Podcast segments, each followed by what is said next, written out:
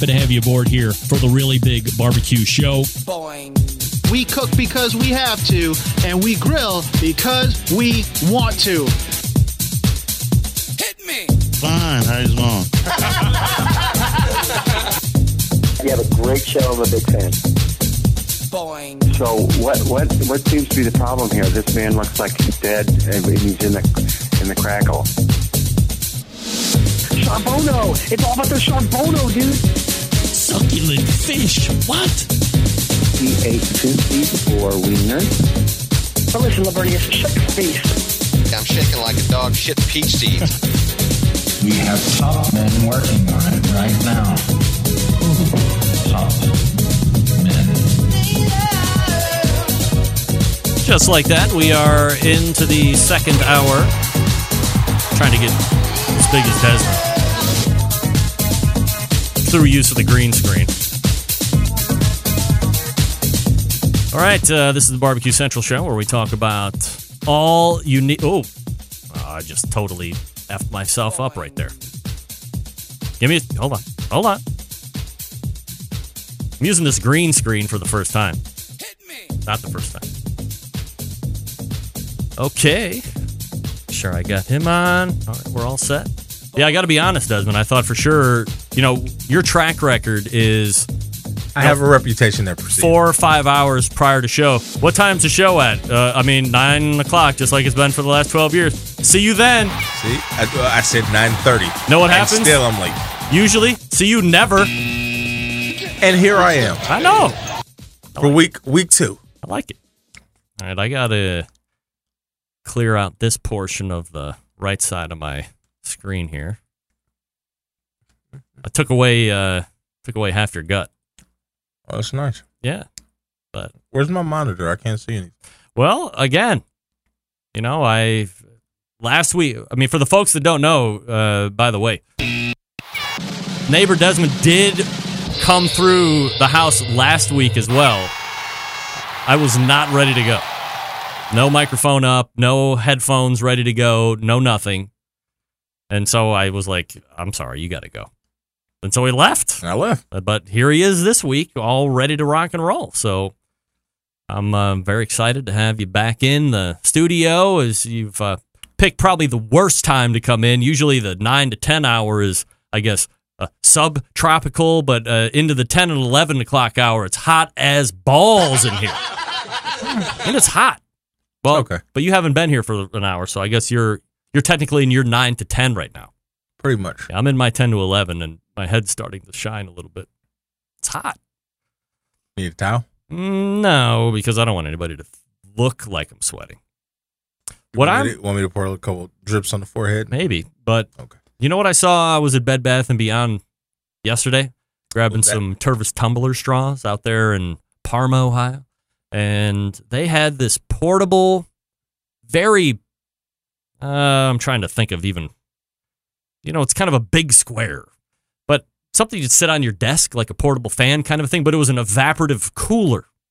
Hmm. So they're kind of marketing it as a personal air conditioner, but it's supposed to drop the temperature in the room by 15 degrees. It's got a little water reservoir. You know that big porta-cool thing I have in the thing that I never use? Yeah, you used it when you first got it. Yeah, same idea. But in a for 45 square foot operation. Is this 45 square foot or bigger? I might need 2.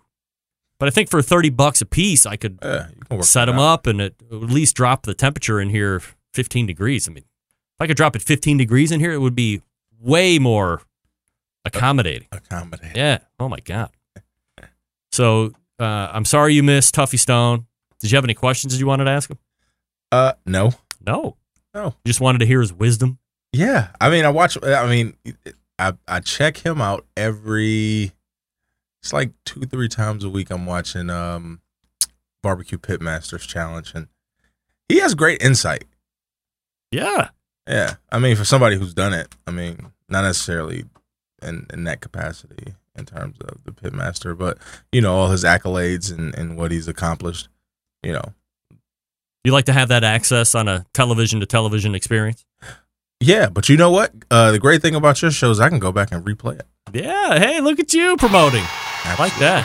as I came through with my my shirt on. We're both shirted up. That's here. Right. Yeah, we look good. You gotta come in the right manner. That's right.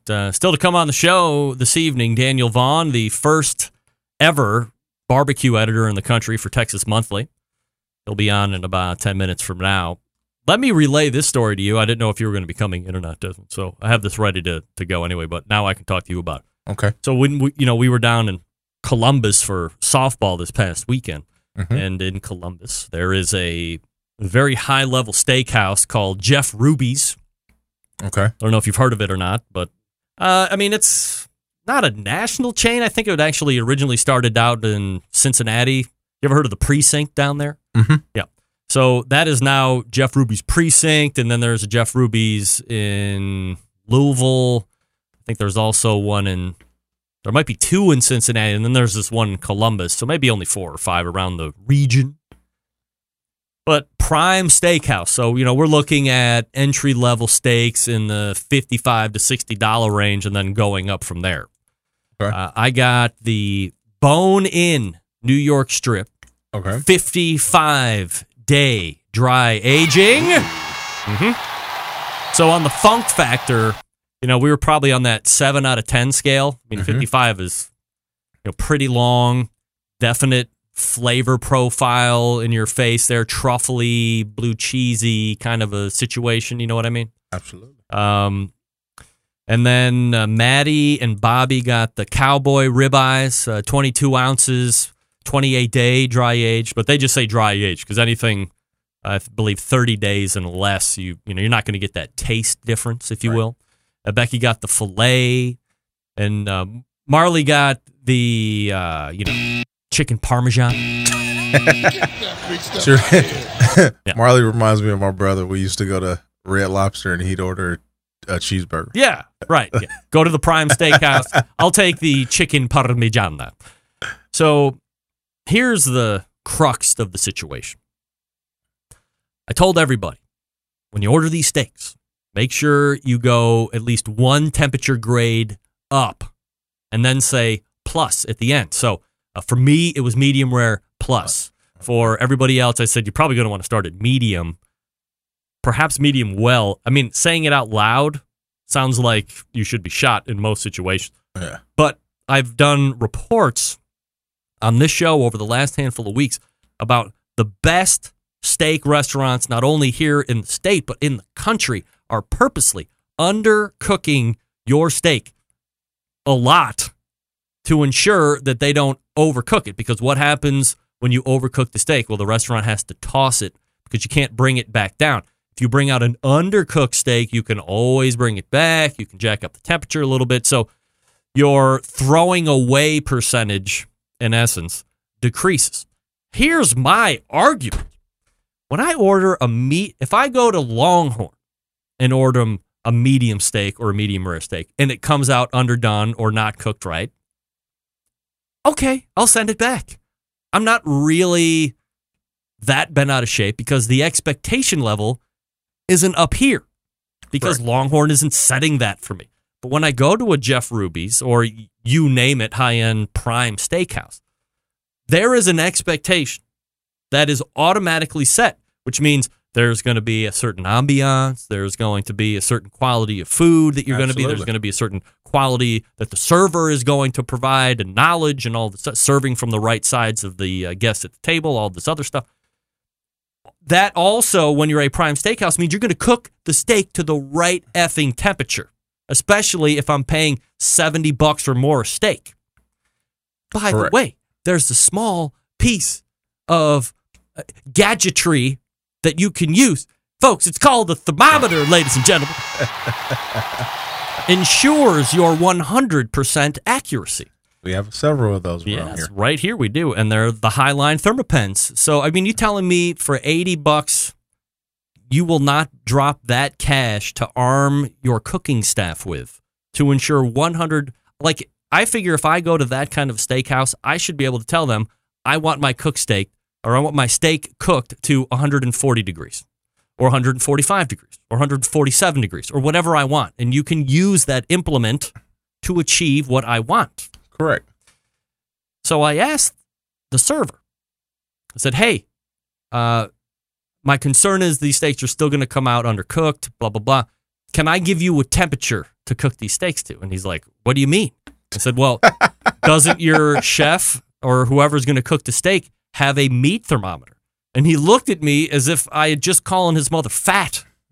Fat?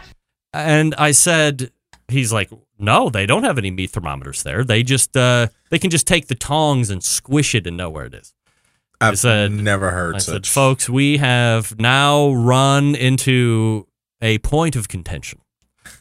And I knew right from there those steaks were going to come out. And certainly they were. Becky's had to send her. Becky's was the worst. Really? Underdone. Oh, yeah. Well, you know, you got to be very gentle with the filet. Yeah. So, but even mine was, I was bordering on sending it back, although it still tasted good. But man, it was borderline. It was definitely rare. That's for sure. Not medium rare plus. The only place I go and I never have a problem with my steaks, my fillets, or my New York strips is Jay Alexander's, the new Lyndhurst grill. Yeah, it's always cooked to perfection. I don't know if they're using the thermometers or what they're doing, but it's I never have any complaints. All right. Well, maybe I'll go to Jay Alexander the next time and probably save a couple $100 while I'm at it. Yeah, I think the filet's like $35, $40. Yeah, nice. I mean, softball. Good stuff. It melts like butter. You put it, you cut it, you put it in the mouth, and it melts. Hey, you know what else melts? Cook Shack. That's right. Manufacturers of smoker ovens for barbecue lovers with any amount of barbecue experience. The competition circuit and the five-star dining facilities, Cook Shack has a unit that will do the job, and with a full line of barbecue sauces, spices, pellets, and wood chunks. It's the perfect one-stop shop. Cook Shack strives to be your barbecue resource center by offering cooking classes, online recipes, how-to videos, two blogs, smoke and grilling 101s, and a video cooking classroom. Check out their website at cookshack.com or follow them on Instagram, Facebook, YouTube, Twitter, Pinterest, and Google+. Get advice and share your passion for barbecue on their world-class barbecue forum. Cook Shack pellet-fired smokers, the choice of champs because they were designed by a champ, Ed Fast Eddie Morin. The FEC 100 and PG 1000, always customer favorites. The PG 1000 can double as a smoker and a grill. Low and slow, hot and fast, the pellet grill line gives you the most for your money. Cook Shack residential electric smokers are the #1 smoker in the industry. High quality means high durability and versatility. Basically, anything you can make in your oven, you can cook in a Cook Shack. Passion and dedication drives Cook Shack's manufacturing, with quality always being at the forefront. Get the best in barbecue since 1962. Call 800-423-0698. That's 800-423-0698, or visit them at cookshack.com. All right, we're back with Daniel Vaughn. Also, Desmond sitting in here for the balance of the show, or until he sees fit to hightail it out of here because of the heat. You're listening and watching the Barbecue Central Show right here on the Barbecue Central Network. Stick around, be right back.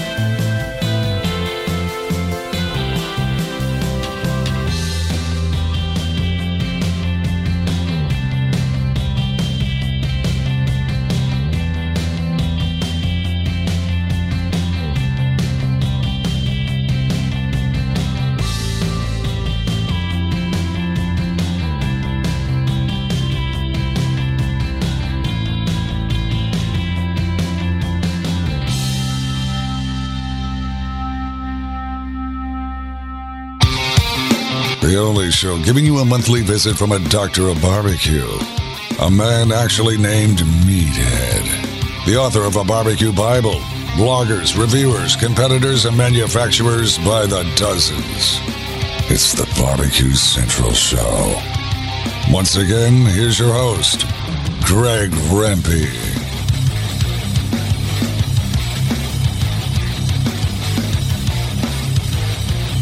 All right, welcome back. This portion of the show is brought to you by Smokin' with Smithfield, committed cooks. Hey, make sure that you are heading to smokinwithsmithfield.com to report your #1 first place wins to claim your prizes.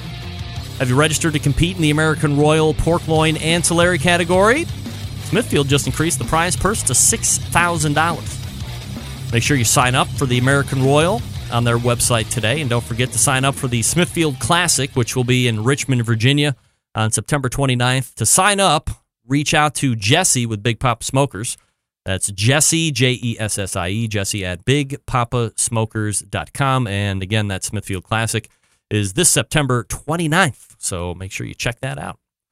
All right, my first guest in the second hour tonight is the very first full-time barbecue editor for a magazine in the country. You also see him on this show from time to time, giving us his thoughts on the world of barbecue in general. Let's go ahead and race to the Traeger Grills hotline and welcome back the barbecue editor for Texas Monthly's magazine, Daniel Vaughn, joining me here on the show. Daniel, how are you, buddy? Hey, how are you? I'm doing well. How about yourself? Doing absolutely fabulous, Daniel. Appreciate it. How did the high-level call-in stuff work for you? Pretty good? Oh, yeah. Flawlessly. Yeah? You got quite a system going on there. Oh, yeah, man. I mean, it's like we're in two different states, but we might as well be in the same radio station, which, you know, this is not a radio show. I would like to point that out. That's right. Well, I'll be in Ohio in a couple of months. We'll have to get some barbecue together. Absolutely. By the way, Daniel, say hello to your second biggest fan in the Buckeye State. Neighbor Desmond is in the studio live and direct. Say hi, Desmond. Hello, Desmond. Oh, sorry, I got him muted. You cut the mic off. I'm sorry. Are you kidding? I feel so stupid. I got a lot of logistics going on here. All right, Daniel. Just when I think you're getting to be a real professional. I know. I'm getting over the hump. I fall right back. You know what? That is just payback. This is payback for not showing up so many times. That's right. There you go. It's okay. That's the power of wielding the mute button is never been seen so much. So, not the way I was looking to start out this segment initially, Daniel, but. I can't not ask for your comments on the recent Anthony Bourdain suicide this past Friday. He did play, I don't know if we would call it significant or a substantial role in kind of your growth. The man changed my life. Yep. I mean, he really did. It's an incredible loss. He published a line of books, and my book about Texas barbecue was the first one in that line. As I was researching that, going out to West Texas, I came back into Austin and filmed a No Reservations episode with him on his previous show. And actually, my photographer from that trip and a buddy of mine who was on that trip with me, we're going to go have lunch together and just talk about what that was like. But, from that point forward, my life was pretty much dedicated to barbecue, and left my job in architecture and was an author and a writer after that point. And without Tony Bourdain, that would have never happened. My social media... okay, let's try it again. My social media feeds were packed with pictures of Anthony, people uttering condolences, of course, but what I saw was a recurring item was how much Anthony had played a role, whether it be directly or indirectly, with whoever that person sharing that pictures was, love of food or how he had inspired them at one point or another. Certainly he was upfront with the battles of his own demons over the years, but I don't know if he was exhibiting signs of someone you would say is like on that line of taking their own life, but really, how do we know what that actually looks like? Do you think at all, and this is obviously speculatory, do you think that if he could have seen all of this stuff that came out over the course of Friday, Saturday, and Sunday prior to this event on whether it be late Thursday or into Friday morning, this is something that would have saved him or maybe not? Yeah, it's nice to think maybe that would have happened, but, it's never going to work out that way. The thing that I think that was most shocking is that you hear these comments about, well, he had... even people with money and fame and a great job can still take their own life. And I think we all understand that. I think the thing that's most shocking about this one is that he was that pillar of strength on TV. He was so cool and with such strong opinions and just didn't care about what anybody else thought.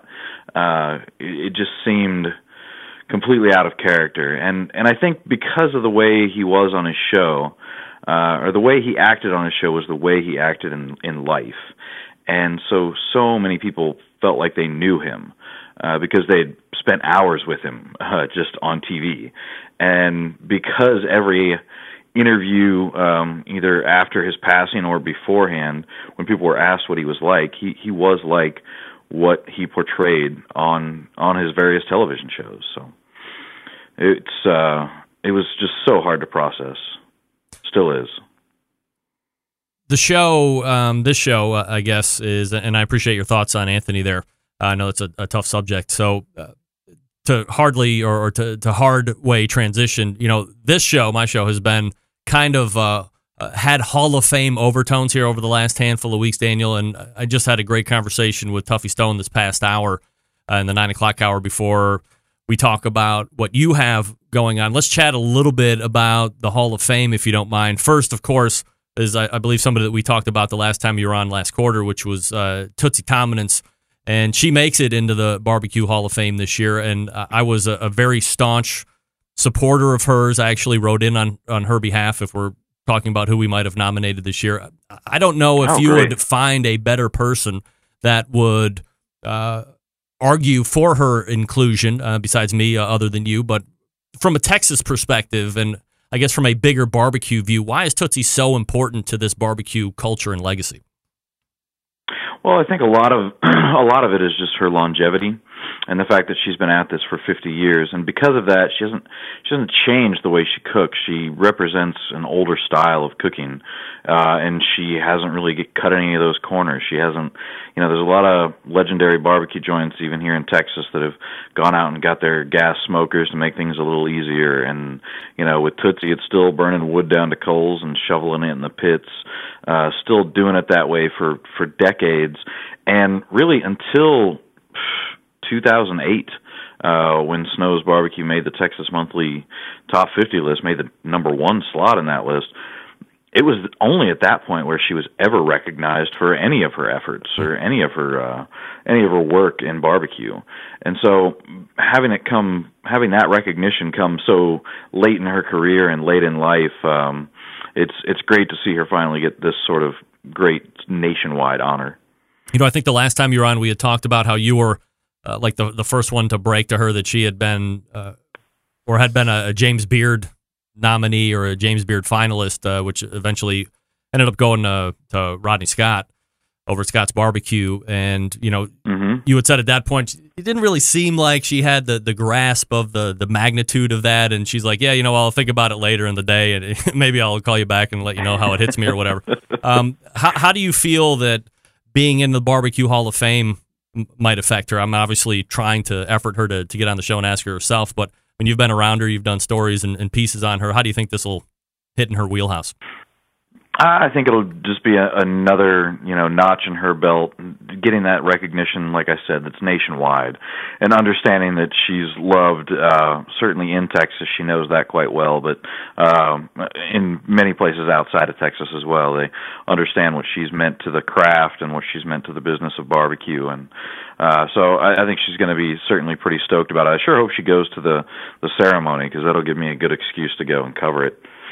Do you think that, I mean, this is a lady now who's 83, and as you said, is, do you think the hard work that she has put in year after year, I mean, is it her full-time job as a maintenance person at a middle school or an elementary school or something like that? She still works down in Giddings. It's about 15 miles south of Lexington, where Snow's is located. She still works in Giddings doing maintenance for the school district. So, you know, during football season, she's still cleaning up the stadium on a Wednesday night, getting prepared for the weekend ahead. But she doesn't get to watch any of those games, because on Friday night she's got to get to bed early so she can rise way before the sun rises on Saturday morning to get cooking. Daniel Vaughn joining me here on the show. Has that work ethic, do you think, allowed her to stay active? I mean, typically you think of an 83-year-old lady, she's not burning wood down to coals and slopping around hundreds of pounds of meat on a Saturday. And you said Snow's is kind of unique in the fact that it's barbecue for breakfast. You're not waiting in a line until 11:30 or 12 and then getting that lunch rush. And then if you can make it to a dinner and food doesn't run out, I guess you're lucky to a certain degree, or maybe your restaurant isn't that good. But Snow's is way different. You got to show up. You're there at 8 o'clock, and you're eating traditional barbecue food for breakfast.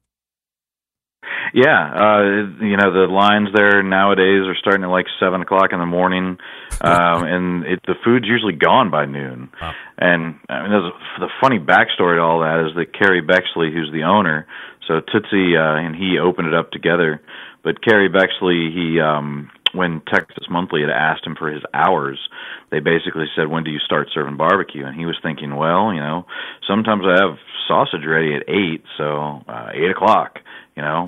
And so they publish it in the magazine at 8 o'clock in the morning is when they open. Mm.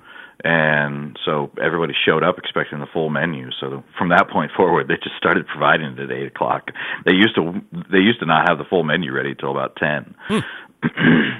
Mm. Daniel, when you look at the other 2018 Barbecue Hall of Fame lists, as I had mentioned, Tuffy Stone is in there, and then posthumously Charlie Vergos goes in from Rendezvous Barbecue in Memphis. Do you have thoughts on either or both of those? Oh, absolutely. I mean, with Charlie Vergos, like Rendezvous, you know, people like to call it a tourist place or whatever. I mean, this place was the originator of ribs in Memphis, and Memphis is the rib town.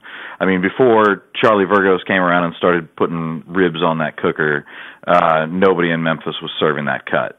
And so, I mean, that in itself is iconic. And then what he did for the whole idea of shipping barbecue across the country, and helping to make a name for Rendezvous in that way.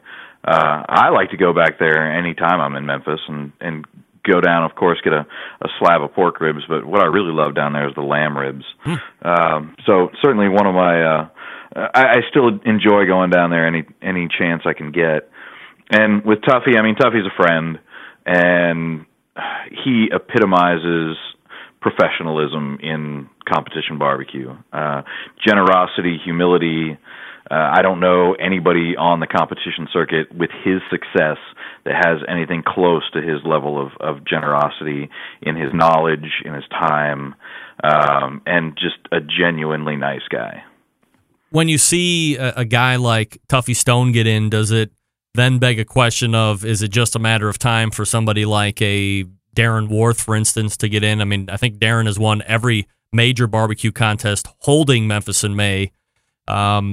Is charitable, is, you know, I don't know if he's as accessible or has an interest as being in front of the television. Not saying that Tuffy had an interest in being in front of the television, but Darren seems to go out of his way to get out of television. Do you see somebody like that getting in here sooner than later then? Yeah, I mean, I certainly wouldn't put it out of the realm of possibilities. I mean, the guy, I mean, with Darren, he's won so much. It seems to be the two of them are just these rivals in the biggest of the big competitions. It seems to go back and forth between them more often than anybody else. And so, yeah, I could certainly see that happening.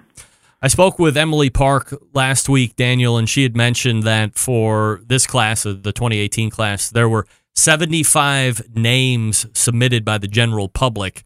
This is going to get a little convoluted, so I apologize in advance. Of those 75, only 25 were unique. For example, maybe Greg Rempe's name was submitted 30 times of those 75 times. So truly shocking that maybe I didn't make the finals list, but I digress.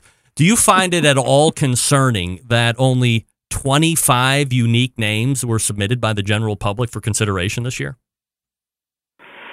Well, I mean, I think when you're thinking about the biggest of the big, you know, you're just going to have a whole lot of repetition.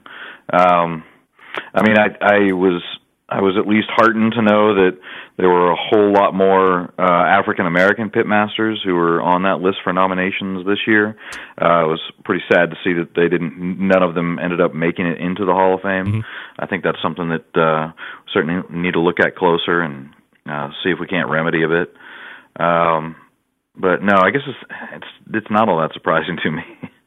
So, I mean, what does that say about, I mean, I'm the guy that rails against the Hall of Fame for allowing the general public to put names in their hands for consideration. But if you're really only getting 25 names, I mean, to me, that seems that there might be some kind of a problem where you're out of all of the whole history of barbecue, you can't come up with more than 25 unique names in a year? I mean, that seems kind of like a troubling issue, I think.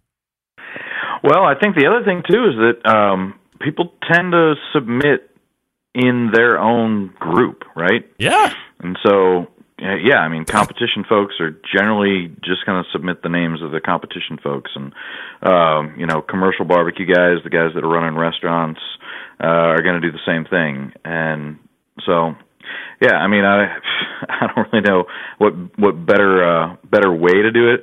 Like, the only thing I can tell you is that of the nominees that were considered, it was a good. A good mix of both ethnicity, male and female, and of sort of what their specialty in barbecue was. Do you get a vote for Hall of Fame? Yeah, I do. Do you know how many times I was nominated? Oh, well, I mean, I think it was just like a technical disqualification just for general attitude. Desmond, you believe this son of a bitch? Not surprised. And he's from Ohio originally. Come on. Not surprised. Oh, God. That's unbelievable you would say that right to my face, but I appreciate it. Look, I mean, is there any way to figure out a way to get just more names in? You know, all kidding aside. Well, I mean, something that we talked about as a committee was actually just allowing more names into the Hall of Fame. You know, if you look back at the Hall of Fame, and the very first class was small, and every class since then has been the same. And I think with any other Hall of Fame, you know, whether it's rock and roll or baseball or football Hall of Fame, the first class is pretty large to get in some of those that are just obvious, so that you don't have to consider, like, the most obvious of the obvious choices. And I think we could go back and...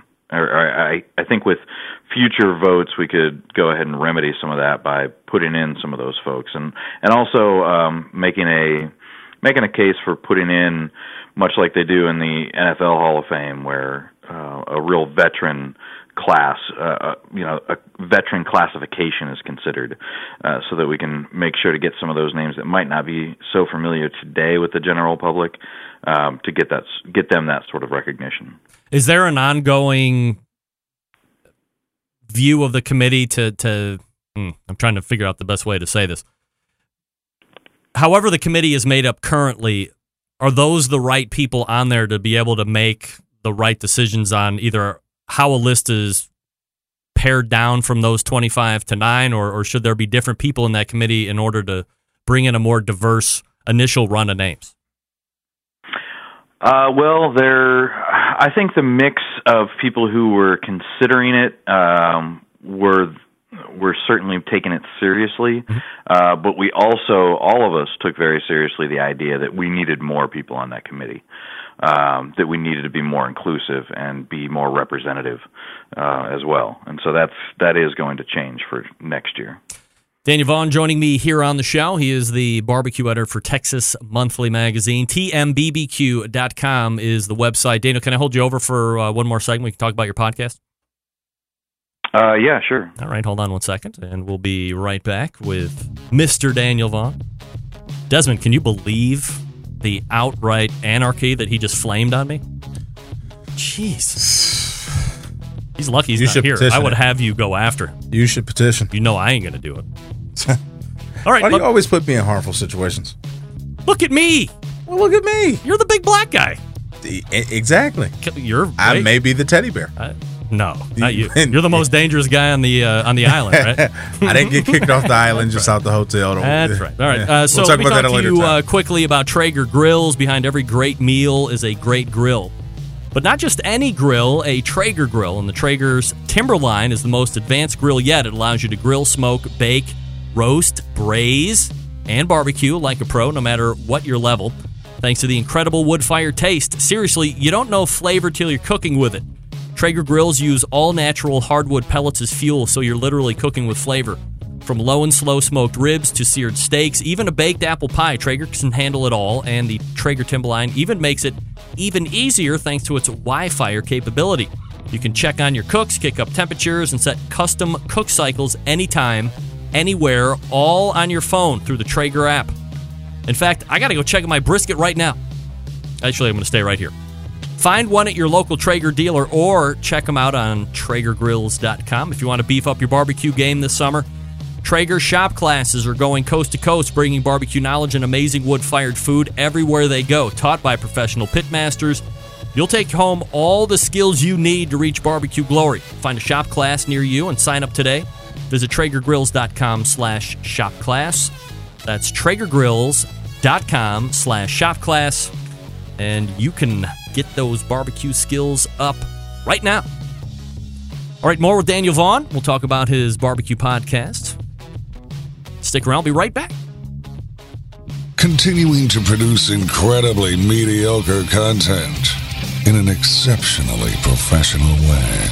You're listening and watching the Barbecue Central Show. Once again, here's your host, Greg Rempe. Hey, this portion of the show is brought to you by National Barbecue News, dedicated to all things barbecue. Their goal, introduce new people to the world of barbecue while keeping the barbecue enthusiast and professional informed on all current happenings in and around the barbecue nation. They obtain this goal by offering timely news stories, new product reviews, barbecue event calendars, and unique recipes inside their printed products schedule. Website, social media pages, and email newsletters. Subscribe now by visiting barbecuenews.com. That's barbecuenews.com. All right, Daniel, thanks for hanging with me through the break here. And let's talk about one Daniel Vaughn, podcaster. Wow. I mean, what's the deal? Well, Texas Monthly, we got a new barbecue podcast called Fire and Smoke. So Texas Monthly just launched a podcast for the magazine a few months back, and then we just launched the one just all about barbecue here just last week. It's our first episode featured a story about Tootsie Tomanetz and how she came up into barbecue and became the legend that she is today. We'll go all over the state, bringing you all kinds of stories. We actually got a story that'll be queued up just outside the borders of Texas as well. So we got them coming in from everywhere. Are you looking to keep the shows within a certain time frame? Or are you going to let whatever particular story or piece of work that you're working on unfold itself into whatever time you're looking at? And what are you looking at from a release schedule? Once a week or a couple times a month? What's the deal? A couple times a month is what we're looking at. We basically don't have a time limit. We don't have a hard and fast rule on how long it can be. But I have a short attention span. I listen to a lot of podcasts, and hour-long podcasts to me are just hour-long interviews with one person are just too long. And 30 minutes is kind of pushing it. I would much rather have much more.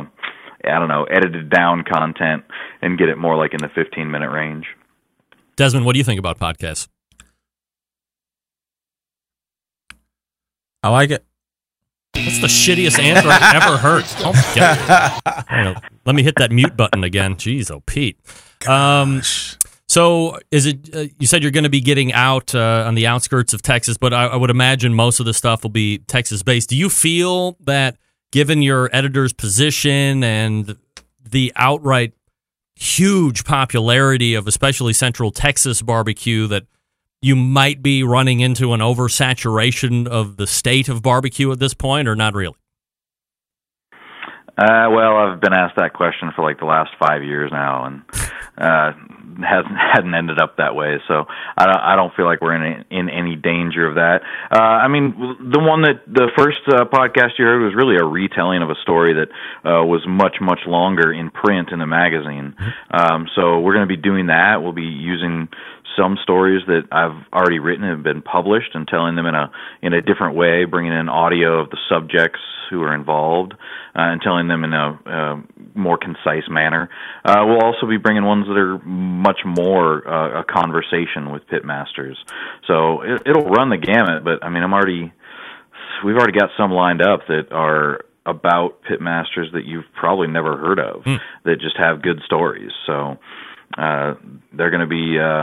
There's plenty of great stories out there. Texas has, if you just count the barbecue joints, there's over 2,000 barbecue joints in Texas alone. So there's plenty of stories out there to get. I laugh because I get this I have this big map that this Google map that I keep for myself, and it's got green dots of places I've gone and red dots of places I need to go to. And people ask if I'm running out of places to cover or running out of places to check out. And it's like, if you just saw all the red dots that stare me in the face on this big map, you would know otherwise.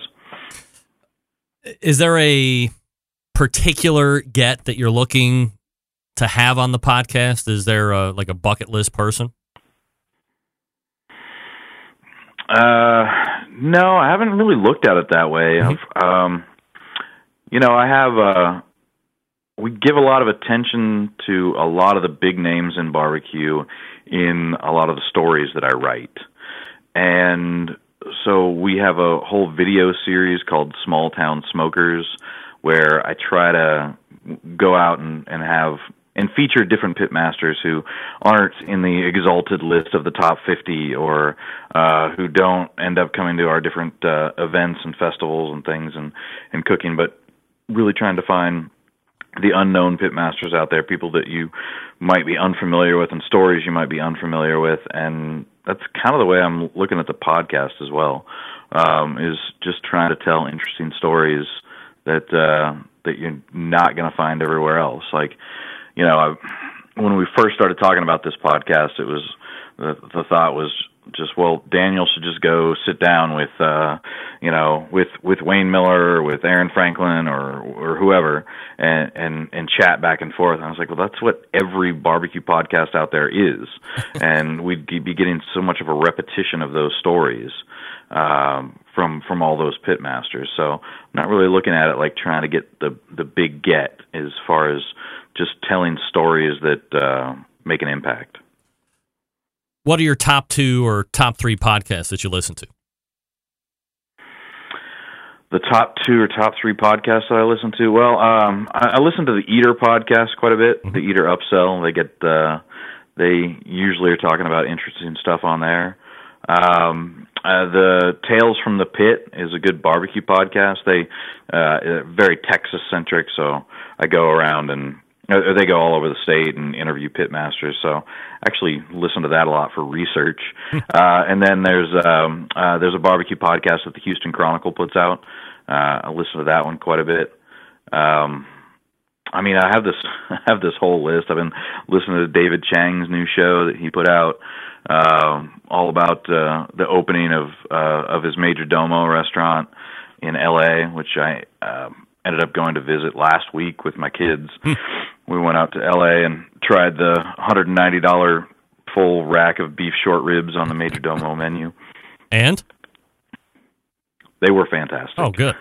and it's certainly pricey, but you know, you're in LA. It also comes with like all the sides, all the little bowls of goodness that you'd get at a Korean barbecue joint come along with the sliced beef rib.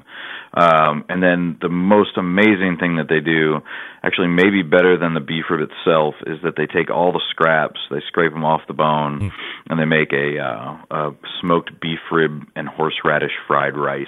Ooh. And serve it to you like as your dessert. That was amazing. Have you heard anything about Adam Perry Lang's new restaurant? I went and ate there the night before. Yes. Oh, really? It was, yeah. Give me the lowdown. It was fantastic as well. Yeah. Lots of dry-aged steaks, lots of different cuts of dry-aged beef, big, long bone ribeyes. I think the biggest difference between the dry-aged steaks at APL Restaurant is and other dry-aged steaks you might have had elsewhere is that there's none of this Frenching of the bone. He doesn't take all that meat off the bone and give you a nice shiny long rib bone. Mm-hmm. He leaves all the meat on there. So all that beef rib meat, all that good short rib meat that would otherwise be taken off in, I don't know, for reasons of presentation. At APL, they leave it all on there. So you get the full rib eye and you get like a full beef rib along with it too. So it gives you variation in texture and flavor. It was really fantastic, and he serves a full rack of beef ribs as well. His are only $170, so wow, I had to try those out too. So, what does a whole rack mean? Is that 4? Well, it's 3. So it's the plate short ribs that they use. So it's the 3-bone rack. So just to give you some reference if you've had a beef rib at a place like Louis Miller Barbecue in Taylor, which I think is the finest beef rib that the finest smoked beef rib I think I've had anywhere. If you get a full rack there, it's probably going to be about $95 to $100. So I mean, it's a big piece of meat for sure. Yeah. It's just cost you, you know, almost double in LA. Is it worth it? Well, like I said, I think with, you know, knowing the rent in LA that you have to pay and then all the stuff that you get along with it, it does make it worth it. And, you know, in the end, it's really about, is that beef rib done well? And it is, in both places. Let me ask you a final question here, Daniel. I was just talking with Desmond at the top of the second hour about an experience I had at a fairly high-end steak restaurant in Columbus while we were down there for softball this past weekend, and I was talking to the server. And Must be bad. Well, I mean, it was shocking, I guess, is what I want to say. I mean, you know, the end product. Some high-end steakhouse in Columbus. Well, you know, I mean, it was... I thought you were courageous on this show. Yeah, it was Jeff Ruby's Steakhouse right across the street from the Drury on High Street, okay? So, we were going through the menu, and, you know, he's doing all... very knowledgeable, all this stuff, and we got right down to how we wanted the steaks cooked. I said, you know, I would like my steak cooked to 140 degrees. And he looked at me like I said something in Greece or called his mom fat or something crazy. And he's like, oh, well, our chefs don't have thermometers. And I said, well, why wouldn't they have a thermometer? And he's like, oh, well, he just takes the tongs and he can squeeze the steak, and you know he'll tell exactly where that steak's going to be. And I said, I can tell you right now, there's going to be a problem because there's just no way he can tell. I get the experience, I get the time on the grill. I mean, who are you talking to here? I get it more than probably 90% of the people in this restaurant, and I'm going to tell you it's probably going to be wrong. I use my Thermapen all the time, and I always have a great product, and it takes 1 second to stick that thermometer into meat. Is there, and I've done stories on this show over the last handful of months where people have said, hey, the highest, most outrageously cool steakhouses in New York City and Chicago and Indianapolis are purposely undercooking your steak to guard against having to throw out an overdone steak. Should these steakhouses have thermometers and use them and not look at them as some type of a T for T-ball or something along these lines? I find it kind of preposterous.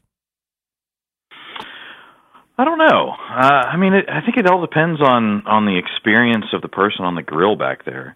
I mean, I get that you're an experienced steak cook, as am I, but I don't think it's any way to compare working, 50, 60 steaks in one night every night of the week. And understanding what those donenesses are. And I would imagine if you're trying to stick every one of them with a thermometer every time, you're just going to be wasting time and burning somebody's steak up. I also, 140, that's a little high. I mean, it's all personal preference, right? I'm paying for it. Well, yeah, sure. But, I mean, your personal preference could still be wrong. I guess, if you're wrong. But luckily, I'm right. So, but here's what I was thinking. If I gave him a number, at least it would. But I said, okay, medium rare plus, which is what one of these articles started saying. Instead of saying medium rare, and it's still. I mean, if there was no way that the steak was medium rare, it was rare plus at best. And I told all the girls on the table, order medium, maybe medium plus, and they were all medium rare at best.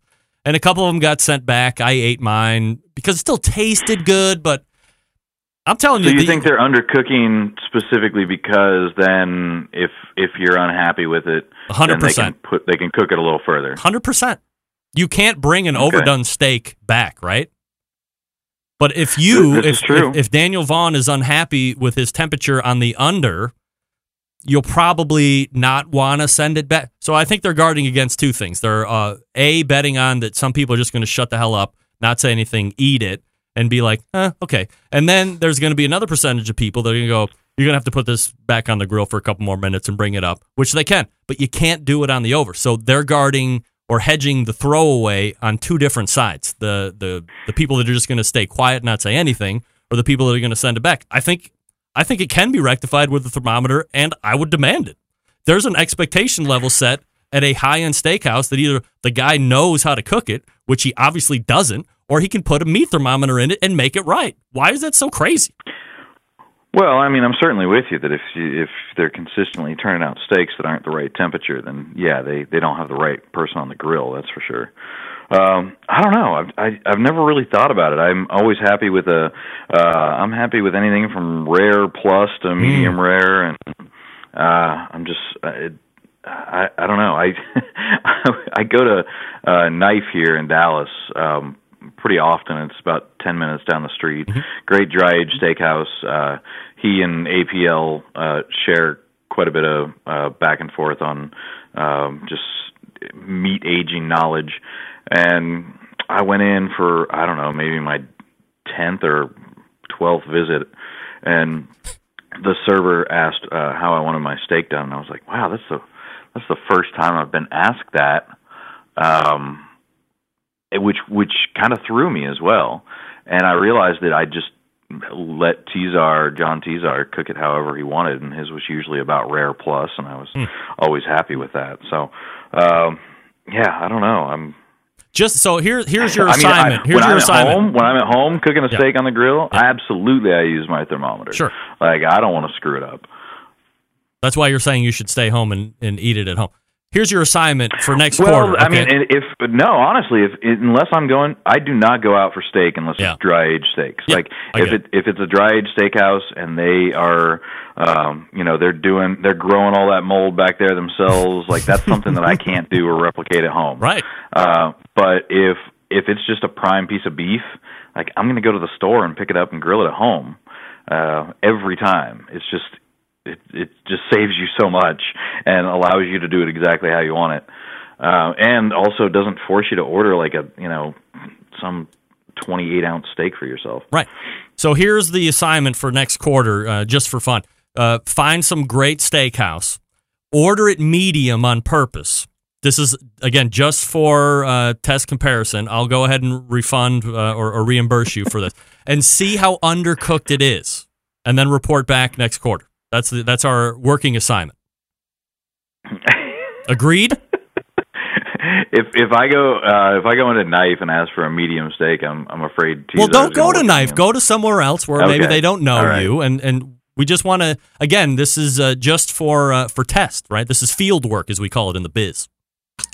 I mean, you're more in the business. I have gone into a barbecue joint, and I was in line. There were some out-of-towners. They had lanyards on from a conference, and they requested their brisket medium rare. Huh? Even Desmond knows that's crazy. Wow. Medium rare brisket? Yeah, yeah. And they were informed that there's really only one way that the brisket's cooked. You missed that about 12 hours ago. Very, very well done. Yeah, no doubt. All right. So we'll put together the field research piece, and then I think we'll both realize that there's shenanigans going on in the steakhouses across the country, and we'll break it right here on the show. In the meantime, you can find Daniel Vaughn's podcast, the Texas Monthly, TMBBQ.com is his website. Follow him on the Twitter at BBQ Snob. And as always, Daniel, appreciate the conversation and the time tonight. All right. Thank you so much. You got it. There he is, Daniel Vaughn from Texas Monthly. Let me go through the obligatory transitions. All here. Guests appear via the Traeger Grills hotline. Yummy. All right. Let's go instant feedback here. Do you think I was pissing him off at the end or what? Not necessarily. Well, that wasn't a no. Let's go to Michigan. John, you there? Yes, sir. Was I pissing him off at the end or no? No, I don't think that you could piss him off. You don't? No, he's pretty... He seems very laid back, doesn't he? All right. I don't know if I... He didn't seem like he wanted to take the steak challenge. No, because... In my opinion, he's got a job to do. He doesn't have time to go do a steak challenge test. Why? I just told him I'd buy him a free steak, and he just had to order a medium one. I'm like, how easy is that? Go eat a friggin' steak dinner, right? Yeah. Does he have to buy food anywhere? He's Daniel Vaughn. I'm just asking. Yes, of course. I mean, I don't trust me. I've been on Barbecue Review in person with Daniel Vaughn, and he requests no special treatment. He told me, don't you dare call ahead to any place in Cleveland and tell him we're coming. I'm going to stand in line. He tries to be as unassuming as possible and pays. I'm sure he gets reimbursed through work because of an assignment, by and large, but I don't think he is looking for free food. I think that's I think that's a bad look on a food writer's potential issue. True. I don't think he's looking for it, but, you know, yeah, I don't know. Okay, so if he doesn't take it, will one of you take the free steak? So we can see what kind of shenanigans are happening, or do I need to shut up here? If I take the challenge, you're coming with me. Fine, John, I'll do it. I'll even pay for the steak. What about Can you go to Prime and Proper in Detroit? I can make it down there. Yeah, but it's going to be a July time frame. Yeah, that's fine. All right. Well, remember I told Daniel it was next quarter. So what is that? July, August. August, yeah. September. Yeah. All right. Beginning of mid-September, he's going to be back on. So we'll all have to do our own work here, and hopefully I can make him enough money to cover all these steaks. Cheap bastards. All right. Thanks, John. No problem. That's John in Michigan, by the way, Desmond. John, Michigan. Thank you. John, say hi to Desmond. He's in the studio. Desmond, good to have you in the studio. Hey, I appreciate it. Thank you, John. Thank you for joining us. John. We really appreciate you coming in and chiming in with us. John is the designated Barbecue Central Show phone screener from Michigan. Doing it all. He made all those calls happen magically. He sounds like he's in the next room. I know. He's got a high-level line. John, you got a high-level line, right? I got a high-level line right now. I got five in the green. He could be in the green room. He could be in Michigan. Who knows? Yeah. There you go. Hey, if you want to jump in on this conversation this evening for the next couple minutes, you can do it. 216-777-2120. That's 216-777-2120. You will talk to John first. Name, where you're calling from, what you want to talk about, and we'll dump you on air here. You can say hi to neighbor Desmond while he's in here, and we can kind of go from there. All right, let's go ahead and get this final read in. We'll be caught up on the business side. Let me talk to you quickly about Southside Market and Barbecue. Desmond, what do you know about Southside Market and Barbecue? Not much, but you can fill me in. Established in 1882, right? Absolutely. That's right. Southside is the oldest barbecue joint in Texas and has been owned and operated by the same family for 3 generations. Famous for the original beef sausage. Remember the beef sausage? Yes. Uh-huh. Coarse ground pork in natural casing. I'm sorry, coarse ground in natural pork casings.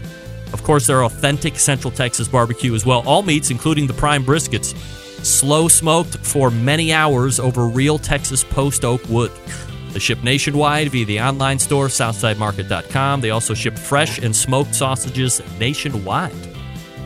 Shipping customers can choose to order now and ship later. Include a custom gift note and mail to multiple addresses without additional shipping charges. All shipped items vacuum sealed to ensure freshness and ease of preparation for the customer. Shipped with dry ice to ensure complete freshness upon arrival. All meats processed in the on-site USDA inspected facility. What? Very impressive. On-site meat markets for fresh and smoked products. Custom orders are welcome as well. 2 restaurants if you want to try them out while you're in Texas. The original one since 1882 in Elgin, then the second one since 2014 in Bastrop. Grocery distribution and throughout Texas and many surrounding states. Here's the key to everybody else not in Elgin, Bastrop, or the surrounding area of Texas. 10% off coupon code for online purchases. Southsidemarket.com. Use coupon code BBQ Central. One word, lowercase, BBQ Central.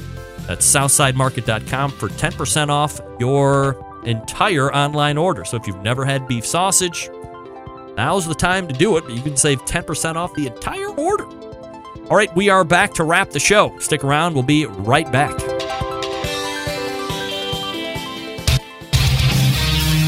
Whole packers, full racks, legs and thighs, injecting butts.